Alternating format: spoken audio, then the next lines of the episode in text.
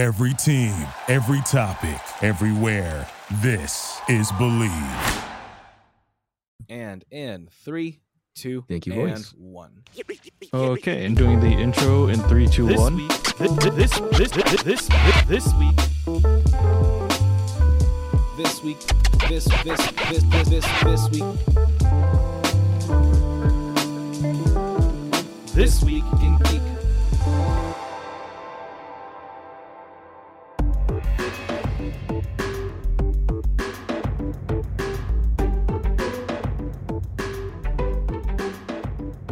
This week in Geek, we talk Overwatch League, League of Legends, and blockbusters.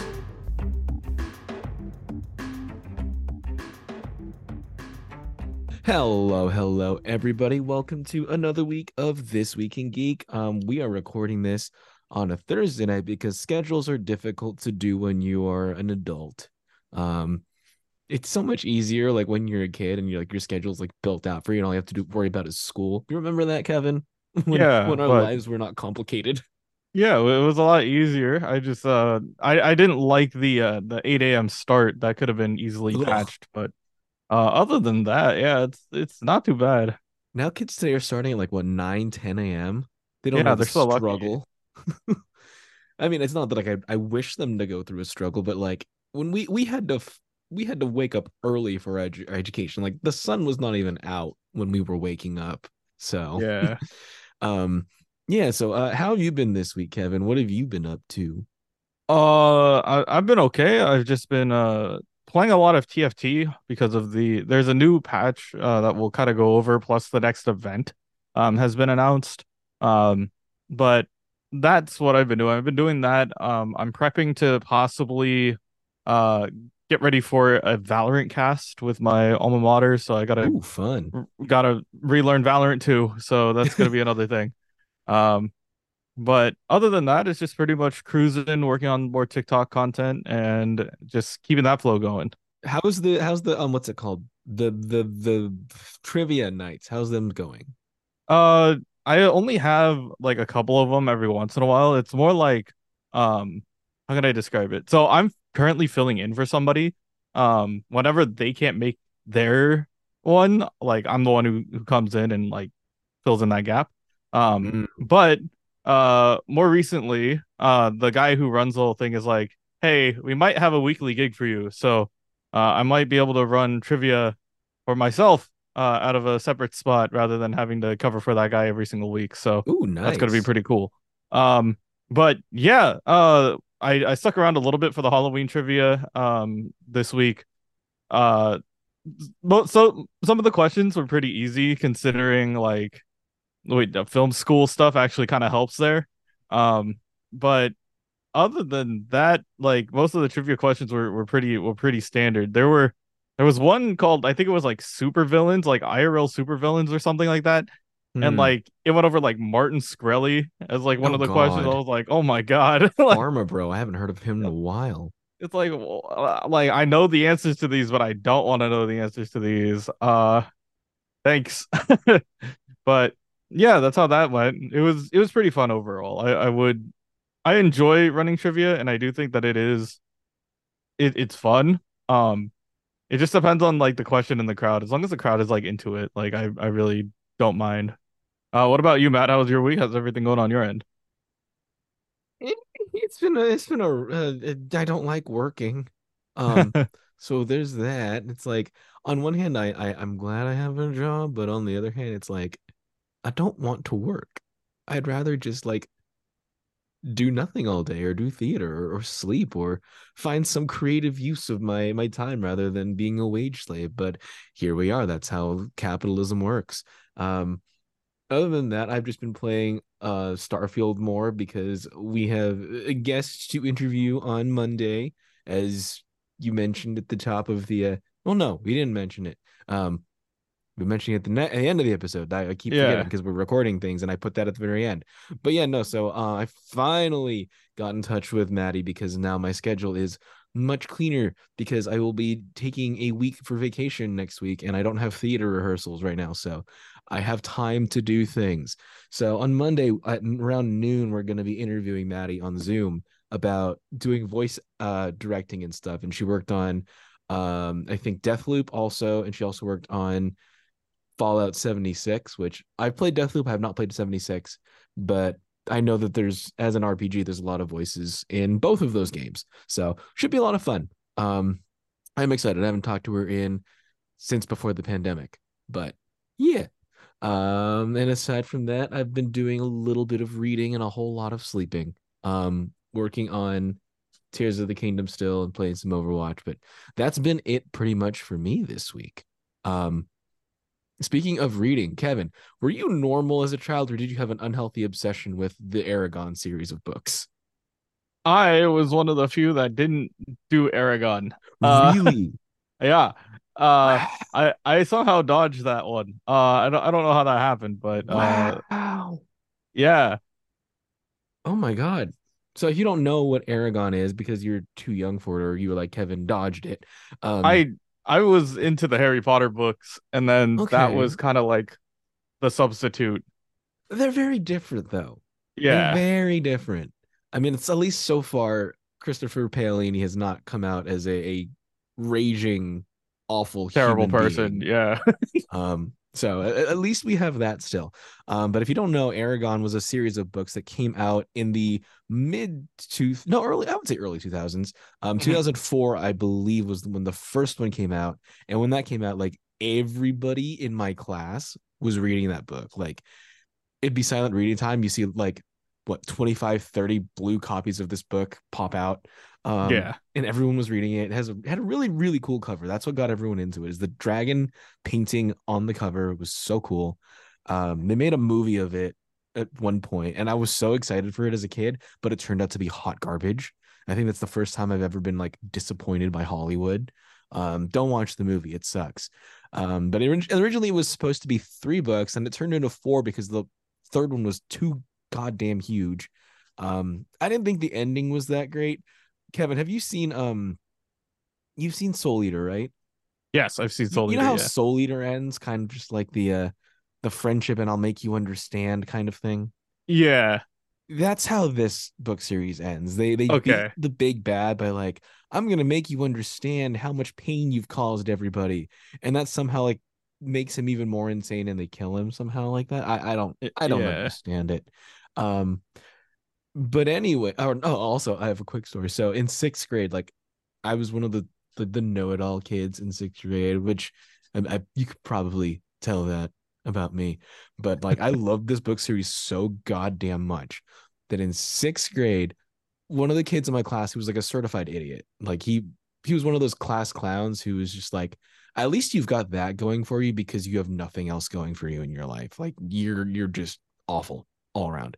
Um, and he wasn't even that funny. He was just kind of the mean kind of funny who just like made random jokes because they couldn't pay attention in class. But anyway, hated this guy.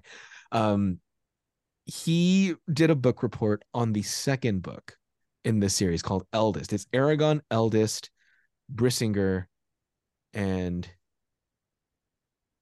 I can't remember the, the last one. The last one's the green one. Um, Inheritance. Eragon, Eldest, Brisingr, and Inheritance. Um, he did a book report on Eldest, which was my favorite of the series. And he did it. He it- he was completely wrong. He was very clearly making things up. And the funny thing is, is he'd been actually like trying to read this book for a good like six months. It was on his desk, and like you could see him like at least trying to read, but failing very badly, obviously. Um, and there's the part at the end of a book report. You know how the teacher's like, "Does anyone have any questions?" Mhm. That was a mistake on her part because I just like raised my hand and was like, why did you say this when this happened instead? Or why did you say this character died when they clearly did not? Uh, and like the teacher, she's like, okay, no more questions, no more questions because he had no answers because he made the whole thing up. Very clearly made the whole thing up. Um, and I was the smart ass who had to call him out publicly on it. Um, we didn't get along before that, but we certainly did not get along after that. Um, yeah, but the reason I bring this up is because he came out with another book in the series um called Murtagh, which is one of the characters in the series. It's like it's from his perspective now. It's after this takes place.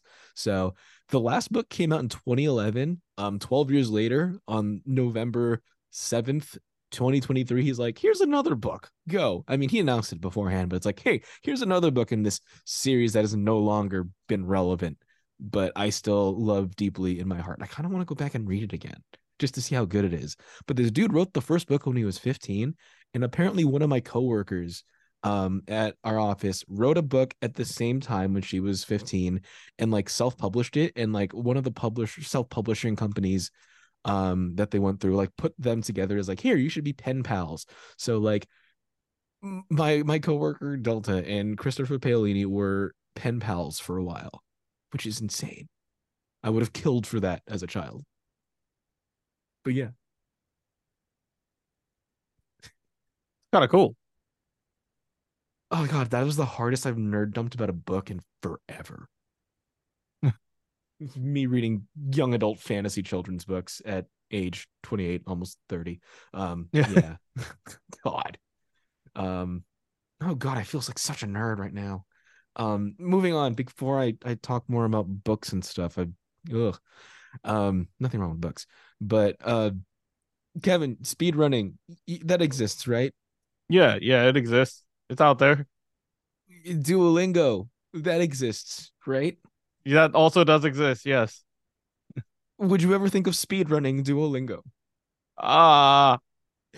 it, it depends on can I like retain the information? Is that's that's the main like purpose of Duolingo, right? But ostensibly yes I mean, you could hypothetically run it too. I mean, I I wouldn't be I wouldn't be mad if somebody sped run Duolingo.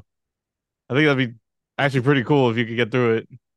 someone did speedrun Duolingo. The mad lad did it. So normally you you do Duolingo every day to try to like increase your language skills. It's it's a free app unless you go premium, but like and also they have the most chaotic social media presence beside Wendy's that I've ever seen. Oh, everyone. yeah. My god. You have you have no idea. Like on the anime side of things, it's it's even crazier because they uh, essentially there was a there was a scene where like a character dies in like one of the more popular animes at the moment, and then they're like, "Why aren't you studying?" And then they cosplayed the bird as like the person who like did him in. And Oh, you're just like you're like uh, you're allowed to do this like they're like God, did you did you do your 20 minutes today i'm like if I threatening the weebs Duolingo's social media or Wendy's social media. Like that would like as much as I'm like getting burnt out by the social media job, working for those two companies, I feel like because they're so willing to do anything and they're so unhinged, like yeah I think that would like reinvigorate my interest in the industry. But um yeah, so there's a YouTuber, Joe Zapinski, who went through all 205 units of Duolingo in a speed run. He thought it was going to take him 12 hours. He did it in 24. He already knew how to speak Spanish initially. He just wanted to like see if he could do all of Duolingo Spanish in one sitting, just for the shits and giggles of it. He thought it would take him 20, 12 hours, took him double that 24. Um, he didn't go through every lesson. He just went through the the unit tests for all 205 units. Mhm. Um, but like, what is 24? How many? Let's see, 24 hours in a day. Let's do the math here. Let's see how long it took him per unit on average. So 24 times 60 minutes equals um 1440 minutes divided by 205 units. So it's about seven minutes per test. Hmm. oh that's not too crazy but, But 20 a 20 that's a 24 hour stream, goddamn. yeah there's no way you would actually like learn the language by doing that. You obviously you would have to know the language the- beforehand, which you did. But I mean, out of all the things to speed run, Duolingo did not seem like a candidate in my book ever. yeah it's one of those ones that's just it's there uh i guess we're i guess we're learning today I wonder if we could like doing an English if if we did English Duolingo. I wonder how that, how that Yeah. would take us. It's English like how fast can you run it in your own like native in your tongue. native tongue i think it'd make it a lot easier And then I think Um, at that point you'd also learn like where your language skills are very rusty. yeah So that would be an interesting test. I'm not going to do it because I don't have 24 hours to to spend on that, and no reason to because I'm not a streamer. But yeah, It's an option. It's out You- there. You can do it. Um, you know what's not a speed run, Kevin, or at least wasn't a speed run? Uh, I I don't know. The SAG-AFTRA strike. Oh yeah, yeah. That was that was definitely a grind. And as you can tell, and if you haven't heard already, we're talking in the past tense because the SAG-AFTRA strike is at this point tentatively over 118 days of yelling at the studios to pay people what they're worth and to forget about using AI. Um, the strike finally ended as of like officially they put the strike on pause as of midnight tonight, which was the 9th of September. Um, so they've been done striking for a day now. Uh, they didn't release all the full details on the SAG-AFTRA website. Um, all they noted is that there's going to be minimum compensation increases. I believe an 11% increase to minimum wage. Um, provisions for consent and compensation that will protect members from the threat of AI, and for the first time establishes a streaming participation bonus. Our pension and health caps have been substantially raised, which will bring much needed value to our plans. In addition, the deal includes numerous improvements of multiple categories, including outsized compensation and increases for background performers and critical contact provisions, protecting diverse communities. Um, they're again, they're not going into specifics, but they said that they have these wins on hand. They they've they've made the deal so far. They've won a lot of things. What they didn't get was one of the I think the major thing that SAG AFTRA, especially Fran Drescher, who is an actress and the president of SAG AFTRA right now, um, wanted uh, a percentage of revenue from streaming sites. They said absolutely not. She wanted initially 2% of streaming revenue, then went down to 1%, which was about $500 million a year. And the studios are like, no, forget that. You're not getting it. Instead, what they got was a $40 million annual streaming participation bonus. Um, which I mean, over the three years that this contract currently that they have is good. It's it's 120 million over the terms of the contract, 40 million a year. Um, but yeah, uh, we'll wait and see if they re- if and when they release the full details of that contract.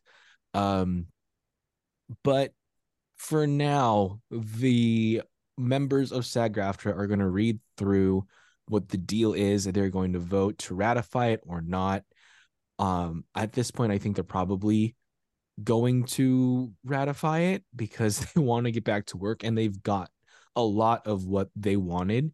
Um, if they don't, maybe it could be a position where the studios will even walk back some of their concessions instead of granting more. So at, at this point, I think that the strike is going to be over and things will slowly go back into the norm for Hollywood, if not a little bit better for the people working there.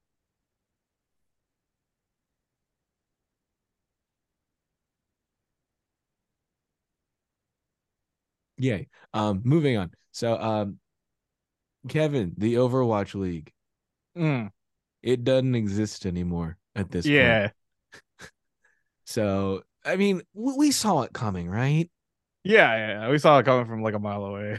Like, like, I mean, that's the reason we we changed the whole podcast to not be Overwatch League related anymore because like it wasn't sustainable. it yeah they fumbled the bag pretty hard uh i just think that like obviously i feel like there was a lot of things that they could keep doing but uh at the same time like you don't want to risk too much especially if you're like a business like like the league in general you want to want to make sure that you're making money back but um, right. yeah i don't i don't know it just I feel like the bag was really fumbled during uh during the pandemic and then also on the devs part of just not like not working on it, you know? hmm Um so that's why uh that's why we have big questions. Do you think that if they'd um they'd updated the meta during goats to be more dynamic instead of just Arissa Brig forever? Uh, do you think that even if the pandemic had happened, that we might still like if the, if the scene was dynamic, if people were still watching it because a lot of people dropped off during the goats meta, do you think if they were able to retain that peak viewership that they had, that they might have survived the pandemic a little bit better, or was or was it still just doomed to fail without the uh, homestand model? I think that if they paid attention to the game and gave us like I feel like the announcement and the letdown of Overwatch 2 literally Mm. led to the downfall of the game. Okay. Um if they kept everything the way how it was, like literally if like during Goats meta, if they just like took their time with it and we figured out like, okay, yeah, this is coming in the future, or yeah, we're not we're not gonna get this, but at least we can we could see this coming in the foreseeable future. Like all of that would would have helped a lot. Um, but what we ended up getting was just like this this false promise of essentially having a game that would be, you know, game changing, would change the way how we play the game and like let us enjoy everything that Overwatch already offered us and more. Um was kind of what they were they were showing us and then we just didn't get any of that. So right. that's uh that's the unfortunate truth of this. It's like if if they said like Overwatch 2 is like in the works and they'll like move it over as they're continuing development on Overwatch 1 and keeping all of that up, I would have been a lot more open to what they would offer us. But Mhm. right now it just feels like it's like there there's not a lot being offered here. Right. And if anything, they took more away from Overwatch than gave to Overwatch. yeah, um, they, it, it was game changing, but like in the wrong direction. Yeah, they they took things away and called it a new game rather than added new things and like yeah, changed it that way. yeah. It's like that meme where it's like, I can fix him. I can make him worse. That's what Yeah. happened here. They, they Um, made him worse. so uh, uh, we we saw this coming. The the teams who are part of the league, by and large, I think it was about two thirds of a vote to leave. So two thirds of the teams who are part of the Overwatch League are taking the six million dollar buyout um, from Blizzard each and leaving. Um, that they're doing that, I guess, to prevent any lawsuits from the investors and the organizations. Blizzard is. Um, they're getting some of their money back. Uh, the Overwatch League isn't dead, dead per se. It's dead in its city based form.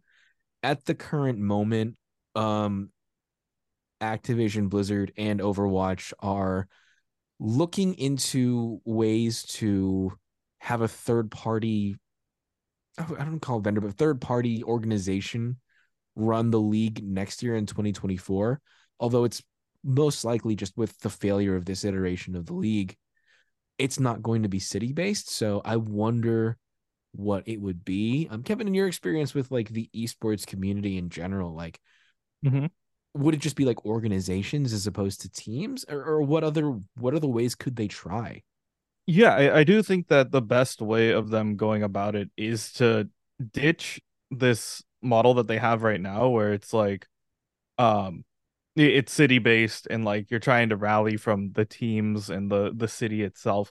I think that the play is to actually like I feel like the play should be to let the organizations choose where they want to go and like not necessarily saying like oh we want to be this city and this city but rather like rather have the orgs represent themselves Mhm. and cultivate the scene from this from the beginning rather than having it be like oh okay well we're going to try this and we're going to hope that this fits the bill and everything works out accordingly it has to be done in a way where the the orgs the organizations and the teams have just enough say in how the games are like ran and participated in rather than it just being like okay this is the one big league this is what we're looking at and so on and so forth um okay. I do think that the best way of doing it would be once again just letting it be organized and then have the World Cup thing happen again.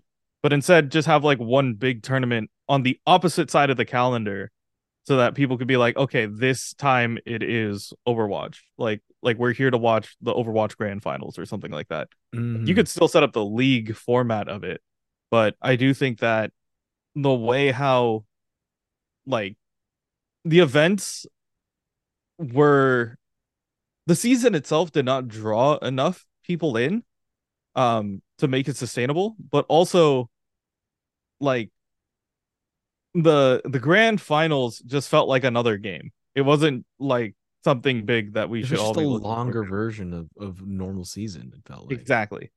So it yes, there there is a cool way of like saying, oh, this is for like, you know, glory or whatever, but like I feel like the biggest thing that draws people to esports is prize pool. Like Mhm. that's the reason why Dota 2 is still like popular as hell. Like nobody plays that game. Like the only people who play that game are people who've been playing it for like 20 something years. But the second I drop 37.8 million dollars as the number, you're like, "Oh shit, I got to actually pay attention to this." right. So, yeah, There- that's, that's, real money. that's real money. That's not like that's not some like Bitcoin funny haha make up number. That is half crowdfunded by the people who are watching your game. And that's what makes it so good. Like it's funded by your players. The the player base who are going to watch your game and are participating and enjoying your game are the ones who are funding your biggest tournament at the end of the year. And then That's like it's not for free. It's not like free either. Like for the company itself, they're they're creating a bunch of content for the players during this time because like this is the hypest time to play play the game, right? It's just like yeah. It's when it's relevant again. yeah it's like this is the this is the time everybody's here to watch like you know the the seventh generation of this team play and we'll see if like the captain who used to be on the first team ever like is still alive and still playing and now he's the coach and you want him to finally get his ring you know it's kind of the same way as like uh like in basketball where you watch like certain players like grow um over time and then they like switch teams and then they become coaches like Mm-hmm. when will will they ever get their ring as a coach? Will they like so on and so forth? And yeah, there's a bunch of different storylines. You're here to enjoy the storyline of the esport, but I feel like that is the one model that I feel like has stood the test of time and should be replicated. Is the when you do have a big tournament, have it crowd funded by your by your players and incentivize them with in-game items. So essentially, it's like imagine like a really cool, excellent battle pass, right? Um, you could buy levels to to go up like faster if you don't want to like play through it. Obviously, that's like a good like business model for for the battle pass like thing in general, uh, and for the lazy people who have money.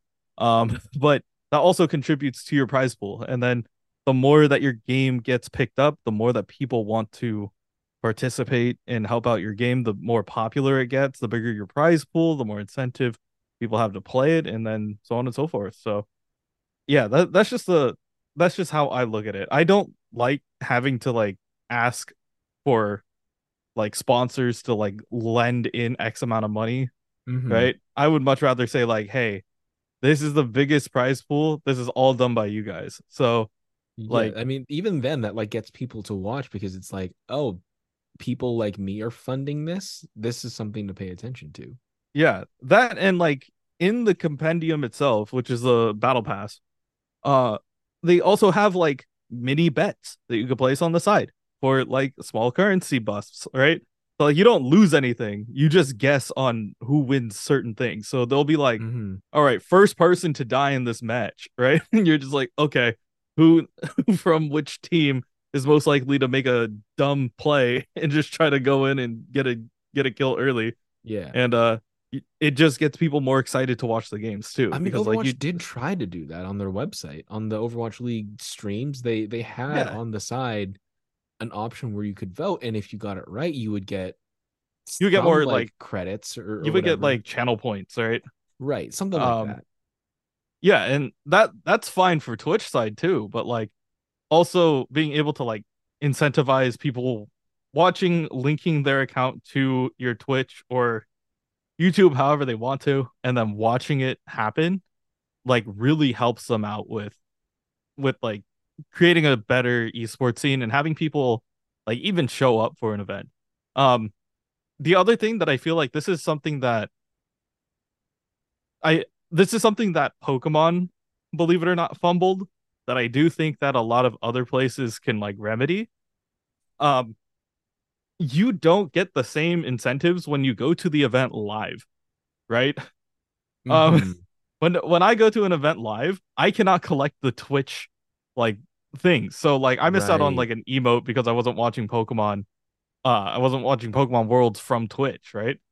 But Mhm. I feel like if you buy a ticket either as a spectator or as a competitor at some of these events, you should get a code at the start that gives you said thing and or something else on top of it for being there physically, you know? Um that that way you also incentivize people to buy the ticket and be like, "Hey, like you buy the ticket, we'll give you out we'll give out like this specific event enamel pin, right? Like it's something that's really small, but it could one commemorate the moment, uh, commemorate like the event that you're going to, and two, you cannot get that through Twitch. Like yeah. you cannot get that through like just watching the games. Like yeah, you could get it through watching the games and then just have a code. Like if you're really dedicated, you have somebody at home just like have Twitch open the whole time and then you just go to the event. I mean, But- I would when I was doing like things and I was having the Overwatch stream open. What I would do is I would like just leave my computer running. Yeah, you that that's the thing that you would do for like the the uh like the uh SEA games, right? Like the OCE games, right? On the other side of the world, you just leave it open. You you put your computer, you like just turn off all the monitors and then you go to sleep. And then you wake up and you have Overwatch League Oh points, yeah, right? I, like I absolutely did that for like the uh APAC region games. Yeah, exactly. That's how you do it. So I feel like you should incentivize people who do make the trip out to the location. They should get rewarded with something other than like merch. Like other Yeah. than like uh other than exclusive merch from the store because that's still money that they have to shell.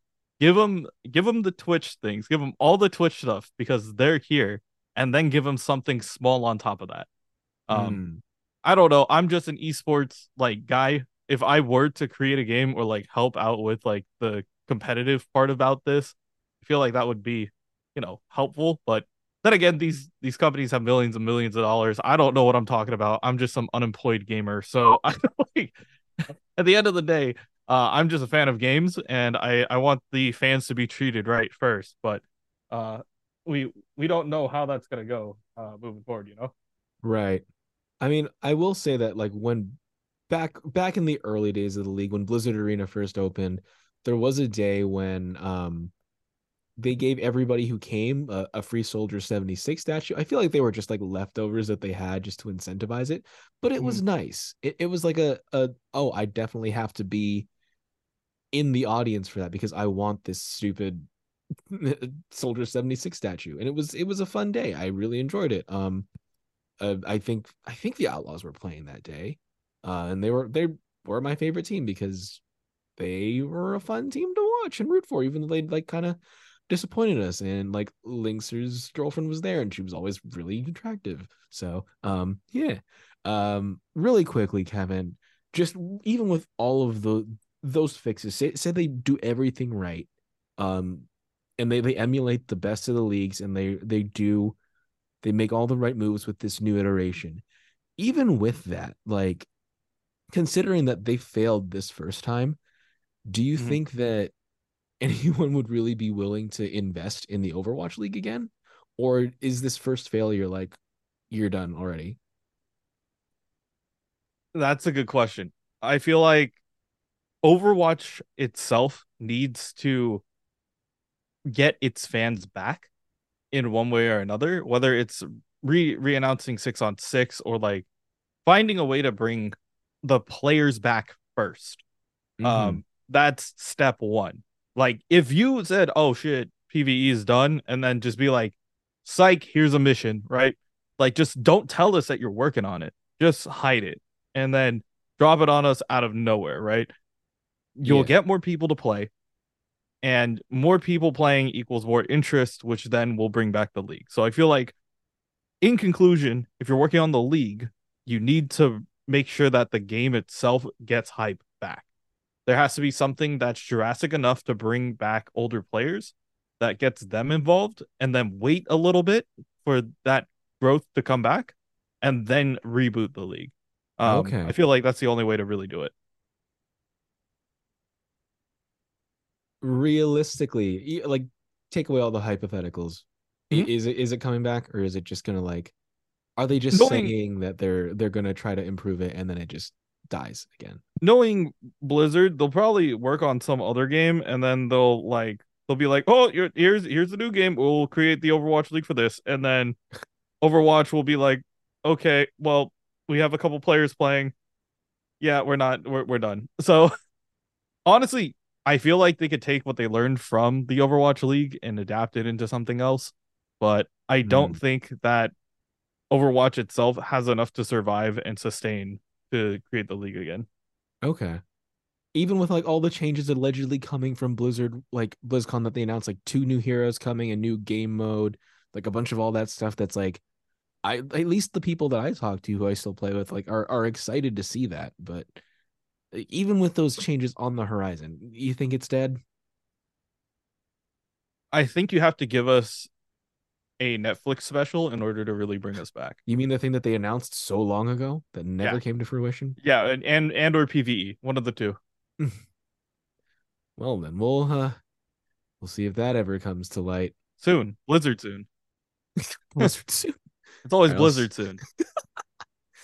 Um, so to wrap up the Overwatch stuff really quickly, I I do still kind of want to buy a jersey just to commemorate it. So like I looked on their website and I think everything right now is like 50% off. So if you want something, now's the best time to do it because you'll probably never get another chance again to own some of the merch. I'm probably just gonna get like because they don't have any of the black or like uh, you can't even customize them anymore. So I'm just gonna get like a white Outlaws jersey because they don't have any of the other 2022 merch and I didn't watch in 2023. So anyway, moving on because I have a, a few other things I want to run through. Um, Kevin, did you ever um watch Yahtzee uh, doing game reviews with the Escapist?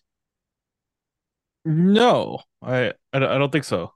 Okay, so the Escapist was a uh, a pretty big, I guess, what I wouldn't call them a force, but they were a big, pretty big force in the um gaming industry world. Like a lot of people really liked how Yahtzee did the um the no or zero punctuation reviews. He just kind of like really quickly ran through um like again no punctuation because he was speaking very very fast and very breathlessly um some opinions about games and like reviews about games i in general really liked his takes on gaming um some of them i didn't fully trust because he's what he's the person who said that oh the artful escape was a good game. And after that i tried it and it was terrible. So some of his opinions i didn't fully agree with as with any critic but like in general he was pretty fair and he, he was kind of cynical but that was just shtick but it was fun.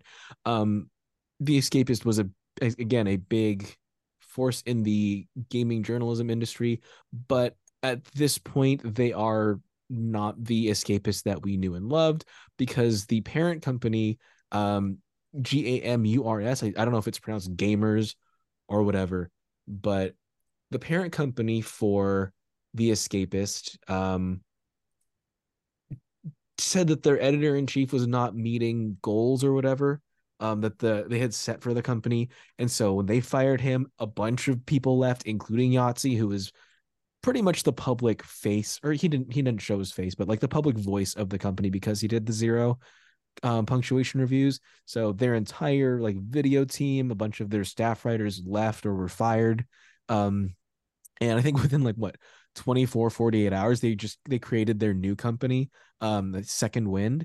So they are going to do their own thing although since the escapist still owns the rights to like the names of all their popular content like zero punctuation they're going to have to find a new way to to market themselves but like they have the built-in follower base who are going to follow them i think that the company for firing these people that everyone knew and loved on the internet um i think that they just shot themselves in the foot if their goal really was to become profitable or to at least maintain profit. I, I don't think anyone's going to pay attention to them anymore. Kind of how like when LA Weekly fired all of its folks, that publication essentially went down by the wayside. I think it's one of those things where you're trying to save money, but by alienating the community and the people that your fans trust and getting rid of them, you are just putting the nails in your own coffin. Moving on. Um, so a lot of trailers and a lot of things were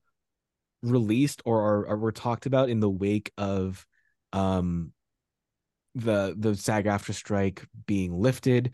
For example, we got a new trailer today for Inside Out 2 where anxiety moves in. So hooray for puberty. Um Arcane won anime of the year, right? Kevin? Which one? Arcane? One animation of the year? I don't anime remember. of the year? Like did was it anime of the year? I think it was. But, If it wasn't, I'd be surprised if it won anime of the year at like something, but I can see it for like maybe best animated series or something like that. oh, it was um what award show is that? Oh, the Game Awards. It won best game best game adaptation. That's what it was. Okay, yeah, that That's makes the sense. award it won. I was thinking um Edgerunners won anime of the year, right? Okay, yeah, yeah. That's where I was confused because they're both Netflix. But um speaking of Arcane, Arcane is coming back in 2024 for another season. The original cast is returning. So if you like that show, which pretty much everyone did, it's coming back. Um uh, I realized that I played enough TFT now to like maybe understand Arcane. So I'm probably gonna go back and like see if anything from this this uh, auto chess game like now I could understand more of the lore and like why certain characters work together and so on and so forth. Mm, hmm I know nothing of the lore and like just but watching the show made me want to get into it. I just don't have the time because I do too many things. Um speaking of time, it's been since 2013, it's been 10 years.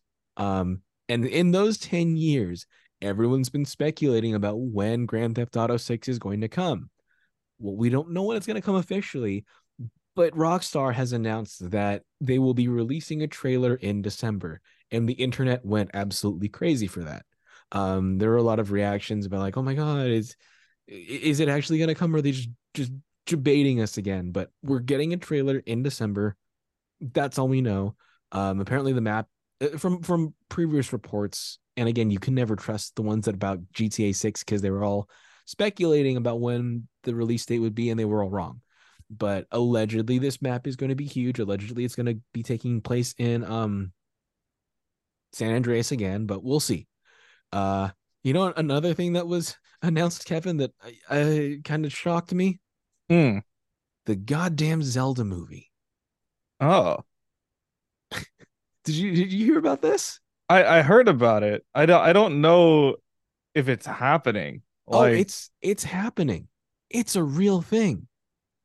It's gonna be a right. live. Nintendo and Sony are gonna make a live action Legend of Zelda movie. Um, Avi Arad, who is one of the producers, um, let, let me let me bring up his IMDb real quick because he's he's got some credits. Um, Avi Arad, IMDb. Okay, so in the past, this man has produced Spider-Man Across the Spider-Verse, okay. um, Spider-Man No Way Home, a bunch of the Spider-Mans. But on the other hand, he's also produced Morbius, Oh. Uncharted, and Ghost in the Shell. So okay. it's like this can We're getting a this can 50-50. go- This can go one of two ways. This can be either amazing because he's done the Spider-Man stuff, or it could be awful. It could be it could be morbidly get it More Get it? awful. yes. oh man um yeah it, it's it's happening Th- they're actually making a live action zelda movie and people were um oh hold on also the, the director for this movie is going to be um wes ball let's look his imdb up wes ball he's directed the maze runner the scorch trials maze runner the death cure um what else? Give give me his director credits. King, he's Really he's directing the Kingdom of the Planet of the Apes, which is coming. Um, no, but it's pretty much just the Maze Runners. That's what he's directed. Three Maze Runner movies. but he's going to be directing Zelda. He's going to be directing Kingdom of the Planet of the Apes. He's going to be directing Mouse Guard, which is a, a comic book series. So, um, I've never seen the Maze Runner movies beyond the first one. hmm I didn't watch Scorched Trials or Death Cure, but like, I mean, good for him. Yeah. I don't know if this is good for us. I don't know if this is good Yeah. for Zelda, but this is good for him. Um, years ago, I remember years ago, IGN put out a uh, an April Fool's Day prank where they made a trailer for a, I think it was at the time of Twilight Princess, so it looked like a Twilight Princess adaptation movie, and it looked really good. And then my little heart was broken when I realized, wait, what day is it today? Oh no, it's April 1st. This is a fake. Um there's also that the cartoon way back in the day. Yeah. Well, excuse me, princess. Um but yeah, that that's happening. And people are like kind of memeing it already, saying like who their quote unquote fan casting would be. Some of them are real, some of them are like just jokes. Like some people want Hunter Schafer to be Princess Zelda, which she kind of looks like it. Some people are saying that Nathan Fielder should play Link. And if you know Nathan Fielder, he's he play he does a lot of really absurd comedy. Like the show Nathan for You, he he had as a gimmick to get this frozen yogurt shop to sell more frozen yogurt. He had them sell poop flavored frozen yogurt. Um, he did. He's also done the show. Um, what's the one on HBO? The uh, God, I can't remember what it's called, but it's really awkward, and it's it's like you can't tell where the line. Uh, uh you can't tell where the line between like reality and the comedy is with him, and it's it's fantastic. Um, oh, the rehearsal. That's the name of the show. Um, the funniest thing they could do here would be to cast Chris, Pratt- Chris Pratt as Link. Pitch. Yeah. Make everyone in the live action Zelda movie Muppets except Link, who will be played by Michael Caine. Although I think he retired. Um, cast Jeremy Allen White from The Bear screaming as Link, and there's a photo of him in like a green cap and a green shirt, just yelling. I would I would be on board with that one. I love The Bear. Yeah, the bear was great. Simon Helberg is the natural choice for Beedle. If there was a perfectly cast, if there was a perfectly correct casting for Zel- the Zelda movie, this would be it. It's the guy who plays Howard in um, I think it's Howard in Big Bang Theory. He's the one with the bowl cut. Yeah. I, I hope we can see Michael Cera as Toon Link. That that would be that'd be a good like cameo. Please cast Matt Berry as Error in the live action Zelda movie. Thank you. Ganondorf as uh Adam Sandler. All right. That's a stretch. But uh, I mean, I swear, if they cast, if Chris Pratt touches any of this, the internet will riot because no one actually Yeah. wants Chris Pratt. But like, how, how do you think this is gonna go, Kevin? I don't know, honestly. I think it comes down to casting, but it also comes down to like how it's received generally too. and execution. Yeah. Link is a silent protagonist. I, I don't think anyone actually liked when he spoke in the Yeah. cartoon. And like it's totally fine if he doesn't speak. You have to get somebody who's good enough to like portray everything that you know Link is thinking. But like I mean, if anybody has seen the masterpiece uh what, what was it called? Willy's Wonderland? Yeah, Uh that yeah, worked. like like it worked. So you can do it. It's definitely doable. I just, it's uh, this feels wrong to me in so many ways. it just feels like this this movie should not be happening. Um, we'll see if it's any good. I don't think it's gonna be, but that's not for me to say because I, I'm not the ones making this, and I mean I didn't think that Illumination would do a good job with the Mario movie, but they did a pretty good job with the Mario movie. So I mean I was wrong. I admit it. I was wrong.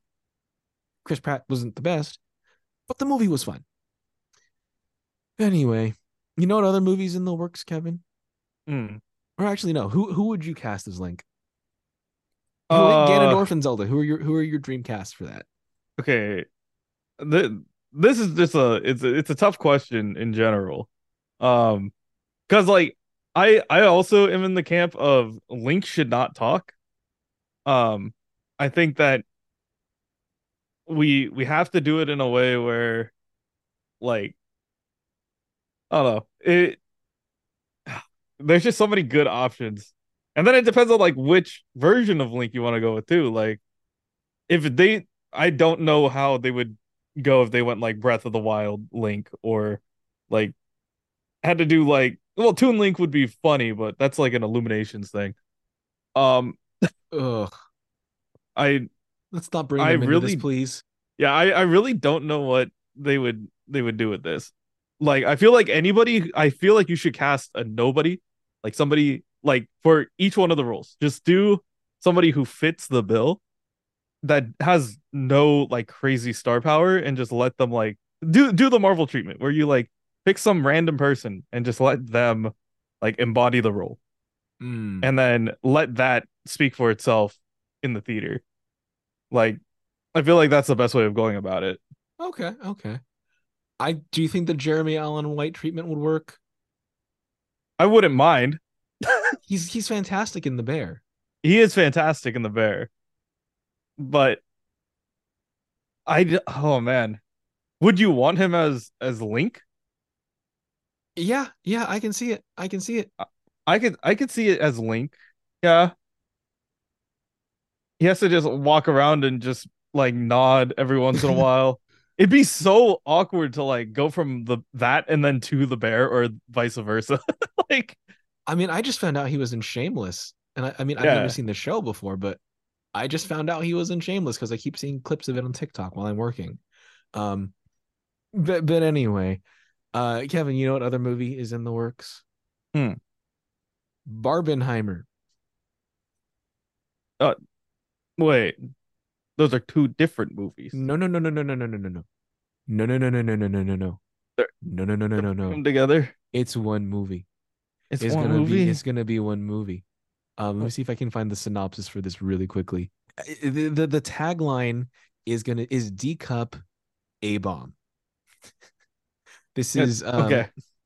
This is being directed by uh Charles Brand, who's I guess a B movie filmmaker. Let's look at before I read the description. Let's look at his, his IMDb because that's what we're doing right now. No, it's not really saying who he is. Uh, I can't find him on IMDb. There's only one Charles Brand that's coming up as a director, but it, he's done like Billy Elliot and other things that like no one knows about. So I mean, I guess that fits with what he's doing. Um, but anyway, here's the description. It follows Dr. Bambi J. Barbenheimer, a brilliant scientist living in Dolltopia, a world of endless summers and beach parties, and her boyfriend Twink Dollman. Dr. Barbenheimer, incensed by the brutal treatment dolls receive at the hands of human children, ventures into the real world, where she experiences humanity in its worst and naturally decides to build a giant nuclear bomb to take it all out. He admits that it's it's very silly and it's absolutely a cash grab, absolutely like playing into the hype of Barbenheimer.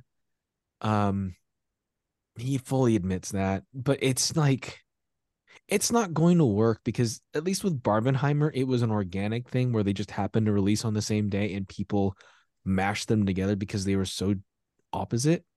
Like forcing this, it's not going to make any money. No one's actually going to, I don't think anyone's going to go see this unless they're going for the memes. If it gets actually released and made anywhere, it just, it feels wrong. I don't like it. but that's just me. Y- Yeah, I, I feel like if this is like another like dumb like scary movie like meme kind of movie, I feel like it would make some money, but I don't think anybody would obviously like a lot of people aren't taking it seriously, but it I don't know if it's gonna be big enough to to like make a profit, but we'll we'll see.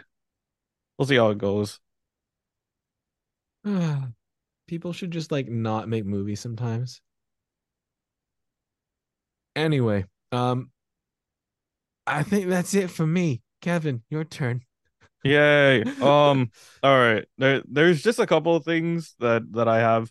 Um lots of it coming from the League of Legends world. I mean, we're talking about Arcane um returning in 2024, which is kind of big. Um but there's a lot of like event stuff going on in the esports side as well. Um right now uh V Flight who we've had on the show uh, a couple times. Um he's currently observing for Worlds right now.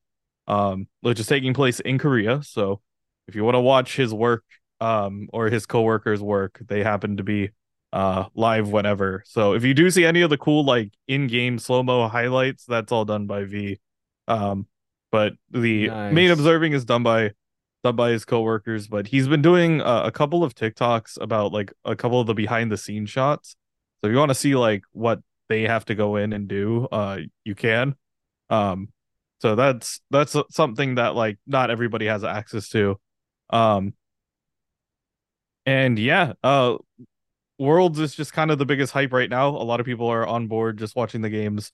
Um, I don't follow League that much. Um, I I am more on the side of of the TFT. I'm the slow gamer, even slower than uh the MOBA scene. So that that's where I live. Um, but yeah, going from League to TFT, I guess that's a good transition since we're still talking about Riot. Um, we are about to head into a new patch and a new event. Um, so yesterday we had a client patch for League of Legends, um, 13.22, um, which pretty much just made a couple of balance changes. It's only going to be live for like um a week and a half or so. Um, but this is pretty much like the end of the battle pass and um the end of this current patch that we have with uh with like Bilgewater, Piltover, and so on and so forth. Um, the next patch is something that um I've been keeping up with the TFT on on X or Twitter, whatever you want to call it. Uh, and just looking It's at what they're what, what they're up to. X. Yeah, same. Um, but they have new factions coming out, but they're all based off of concerts and music. Um, so we have like, for example, we have like KDA returning. We have Heartsteel, which is that new boy band from League. Uh, but there's also going to be like other, uh, other quote unquote like headliners who will be, um, like classes in the game. So we'll be keeping an eye out for what the patch itself actually looks like. Um, but essentially they're gonna completely change the meta, and we're just gonna have like this whole music festival uh kind of vibe thing uh going on. Um, but I believe that Is DJ Khaled the- gonna perform? I hope not. Uh they're saying that this all leads up to like an IRL event in Vegas where there's a TFT open um where they'll invite some of the top players to play uh at the esports arena at the Luxor. Um and then also have uh some performances by the bands who actually perform some of those songs and some of the uh trailer music and stuff. So that's something pretty cool. If you guys want to see what the client looks like in TFT, there's a lot of like you have to scroll around and look at everything, but um there are going to be different classes and everything is like essentially we got a nice little like update patch and then we got we're about to get an overhaul of the whole thing in about like um a couple days. I believe it's it's supposed to go live on the 22nd, but it might be the 19th as well. We we're still unsure about the exact date. Um on top of that, they've given us a new mode called uh Choncc's Treasure. Um it's Choncc with two C's, not at the beginning, but at the end. Um it's uh the point of this one is that it's kind of a faster game mode. They give you a, a four a level four or level five um unit to start on your board, and then you just get piles and piles of items uh really early in the game, and then you just build a really strong board and then you go from there. So um it's a really interesting game mode. It's fast, so a lot of people have to like get on board with it. Um, but I would say that like if you're if you're looking to just have a quick game, uh, just play Choncc's Treasure. If you're playing with friends, there's no reason to play normal when you when you have like this faster, funner game mode um available. So yeah, TFT patch coming out pretty soon. Um, but right now we're just kind of sitting in this kind of waiting room, waiting for this new uh music patch to come out.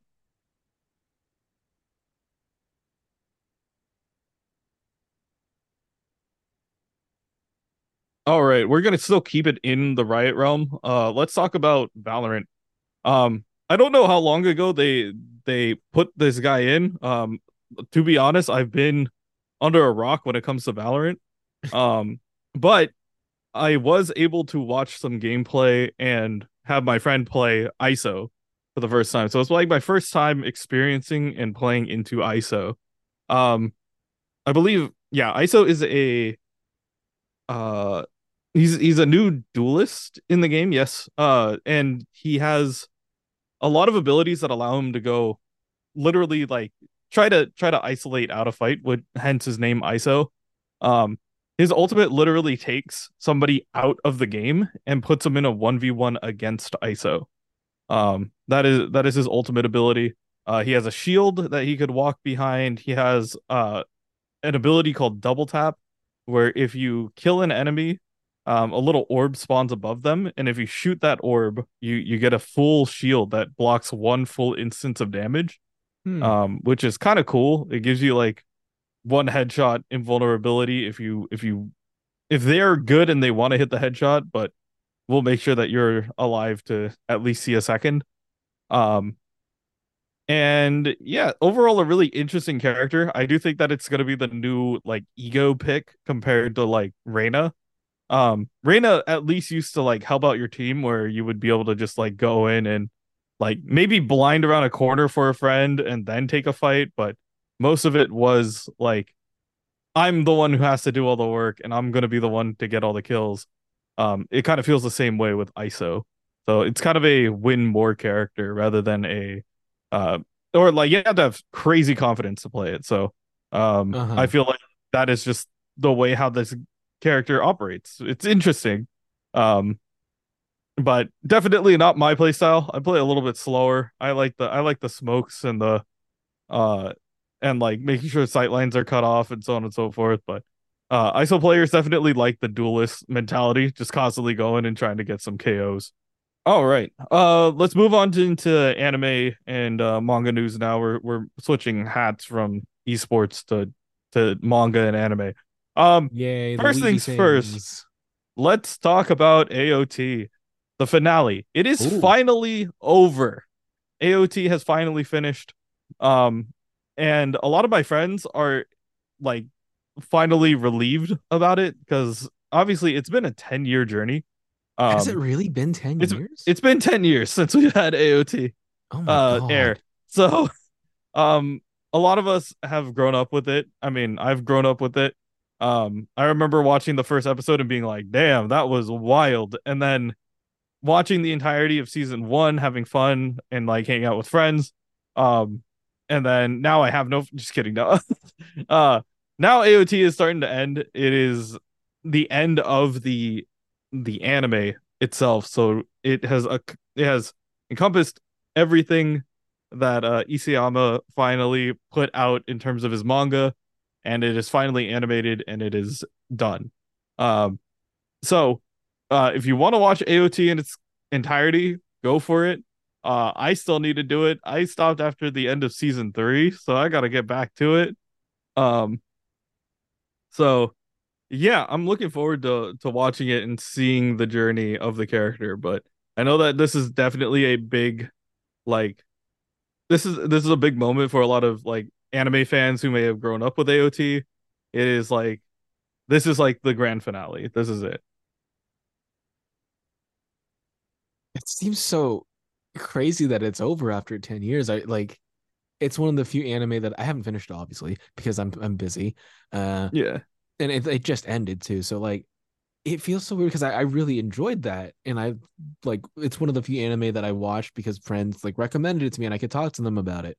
Um and it was it had such a huge cultural impact in like people like it, they added it into games. People started making the um the hip launcher thingies Um, Oh, the uh, 3D maneuver gear. yeah, that that thing that people are making them in real life. I've seen like people like model them, and it's just so many cosplays. Um, Cool. wow, it's it's over. It's the end of an era.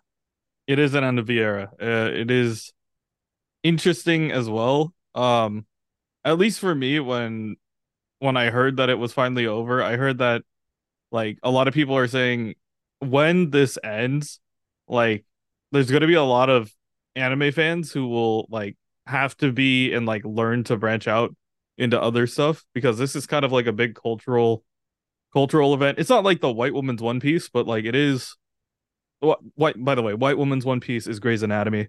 Um should probably point that out, but AOT like ending is like the end of like a really like big era for a lot of first time like I would even consider them like early anime fans.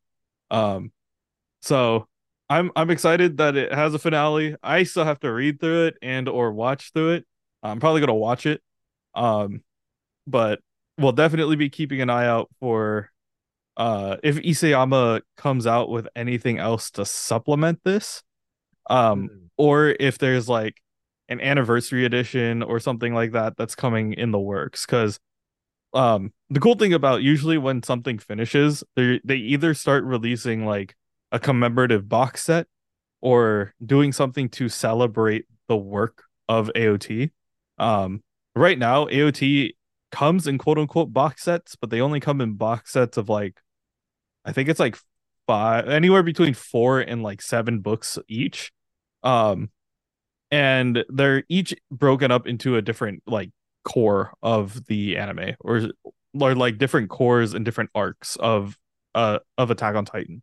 Hmm. Um but there's no like definitive like big box version of AOT. So um I feel like obviously if it approaches the 10 year anniversary, the end of the anime and manga, I feel like they should announce um like an AOT like commemorative something.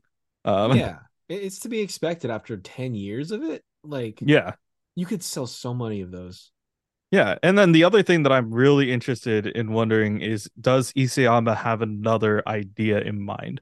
Like, did he end AOT and watch the end of AOT to get that itch again where he's like, man, I want to write another manga?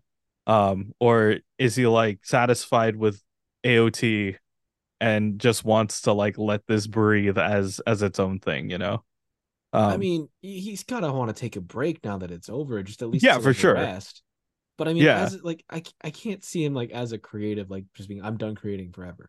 Yeah, exactly. I feel like he's gonna come back with something, and people are gonna be like looking at it and wondering if this is gonna be like another masterpiece. And that's like, I feel like this is something that I'll, I'll talk about closer to the manga section. But um, yeah, creators coming back to like add more or to create something brand new. Um, Mhm.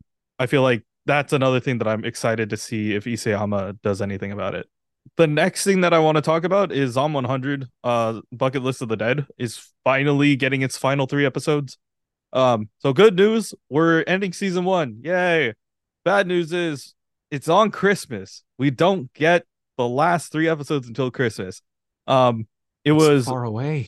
yeah we we had hiccups uh we had they had a lot of production hiccups a lot of problems with like getting episodes sunk up and getting everything in time but um it is a really good series that i would recommend like even where they stopped is not a bad part um but obviously like you want to complete out the series you want to complete out the mission uh go ahead and uh let them clear that up uh on christmas um, if you guys are impatient, by the way, though, I do have a TikTok on where to start if you want to buy the manga or read the manga and just want to read where it's left off so far. Um, I'm planning on doing a couple more of those for some of these other uh these other series that may have more seasons to come or um have stopped abruptly after one season. So uh definitely will help you guys out with that. All right. Uh the other thing that I do want to mention uh really quickly, um The Great Pretenders, if you guys have watched that on Netflix, apparently is getting an announcement um about something later on uh this month so i will be keeping an eye out for that as well that's another good netflix anime series uh that you guys should keep in mind. If you guys like cowboy bebop you'll love uh the great pretenders. So that's that's another one to just keep in mind there. Um all right let's move from the animation to the manga. Um there's only a couple of things. This these earlier weeks are super super slow. So we have uh the manga releases for this week is literally One Piece 104, uh Blue Box 7, um Pancreas, which is uh my pancreas my pancreas exploded, but my life got better by Nagata Kabi. Um same person who wrote um my lesbian experience with loneliness, uh my wandering warrior, and uh she had another one about alcoholism, but that's that's it's a really it's a really dark series about like not dark but like it's just an autobiographical like series about her life getting terrible but she's she's learning from from that and making it into a solid manga. It won a few awards and it's actually big enough right now that her first one my lesbian experience with loneliness is getting a hardcover.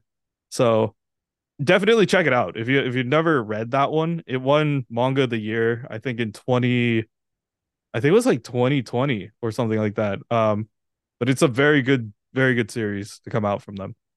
Um last but not least shangri-la frontier book 8 uh came out this week. Next week there's only like 3 literally only 3 so there's 365 days till the wedding uh, which is another rom-com to keep in mind. D. Gray man 28 which finally comes over here, and then uh, Kobayashi's Dragon Maid first volume all cover or all color. Uh, Dragon Maid color is coming out, so all of it is it's the same manga, same volume one, but just every panel is colored. Um, so yeah, that that's something to keep in mind. I think the twenty first is going to be a big day for manga, um, and I'll definitely be keeping an eye out for for that week and what what's being released and uh tentatively adding them to my cart. Tentatively. Tentatively, I'm going to buy them. All right, everybody. Well, I think that wraps it up for us this week. Hope you enjoyed um all the the news that we've covered. And again, next week we are going to be um publishing the interview that we do with Maddie, who uh did voice directing things. Hooray! That sounds interesting, and it's something I wish I could do. Or I mean, yeah, it'd be fun. Um, I'm rambling again. Kevin, advice before I, I ramble more. uh, play games you like. Uh, don't play them if they're not fun. Yeah, that, that's some solid advice. I, I would say that's good advice. um, anyway, thanks guys for for tuning in with us this week, and we will uh, catch you on the flip side. Adios. Next week, we will be bringing on a special guest. Thanks for listening to this week's episode. If you like what you hear, please subscribe to us and rate us five stars on all your favorite podcast platforms. You can also follow us on all social media at TwigPod, that's T W I G P O D, and feel free to send us any questions, comments, or any suggestions of topics you'd like us to cover. If you'd like to advertise with our show, please contact our network at Bleav.com. Thanks for listening, and we'll catch you next week in Geek. Thank you for listening to Bleav. You can show support to your host by subscribing to the show and giving us a five star rating on your preferred platform. Check us out at Bleav.com and search for B L E A V on YouTube.